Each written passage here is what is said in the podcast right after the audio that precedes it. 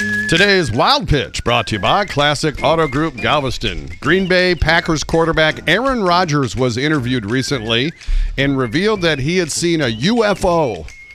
Rodgers was dead serious. He went into explicit detail about it, saying, quote, it was like a large orange left to right moving object. Uh, Rodgers went on to say that shortly after seeing the UFO, he heard fighter jets patrolling the skies. Wow. You know, many members of the Texans say they thought they had seen a UFO, but it turned out to be the Lombardi Trophy. That's today's Wild Pitch.